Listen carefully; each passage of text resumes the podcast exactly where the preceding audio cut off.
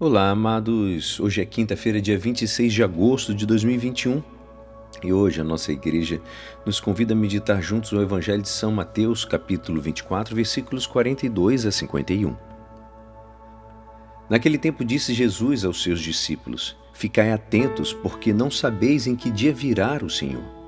Compreendei bem isso. Se o dono da casa soubesse a que horas viria o ladrão, certamente viajaria e não deixaria que a sua casa fosse arrombada.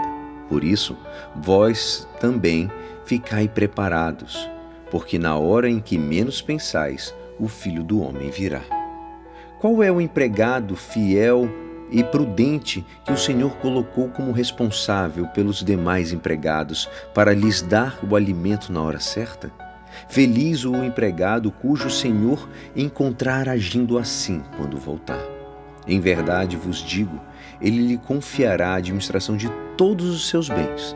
Mas se o empregado mal pensar, meu senhor está demorando, e começar a bater nos companheiros, a comer a beber como os bêbados, então o senhor desse empregado virá no dia em que ele não espera e na hora que ele não sabe. Ele o partirá ao meio e lhe imporá a sorte dos hipócritas. Ali haverá choro e ranger de dentes. Esta é a palavra da salvação. Amados, na missa, nós proclamamos duas vezes que esperamos a volta do Senhor. Depois da consagração, aclamamos, anunciamos, Senhor, a vossa morte e proclamamos a vossa ressurreição, enquanto esperamos a vossa vinda. Depois do Pai Nosso, também nós rezamos, enquanto vivendo a esperança, aguardamos a vinda do Cristo Salvador. O que acontecerá quando o Senhor voltar? O Evangelho de hoje nos fala o que acontecerá quando ele voltar.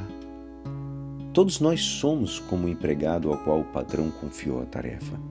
Ao retornar, o patrão pedirá contas de nós sobre como desempenhamos a nossa responsabilidade.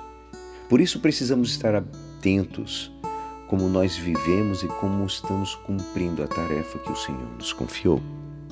Essa cobrança, na verdade, não é um peso para o cristão, pois se temos responsabilidade, recebemos também dons e graças enquanto esperamos a vinda do Senhor. Deus é exigente, mas também Ele é generoso. A certeza da bondade de Deus, porém, não deve ser usada como desculpa para nossa preguiça espiritual.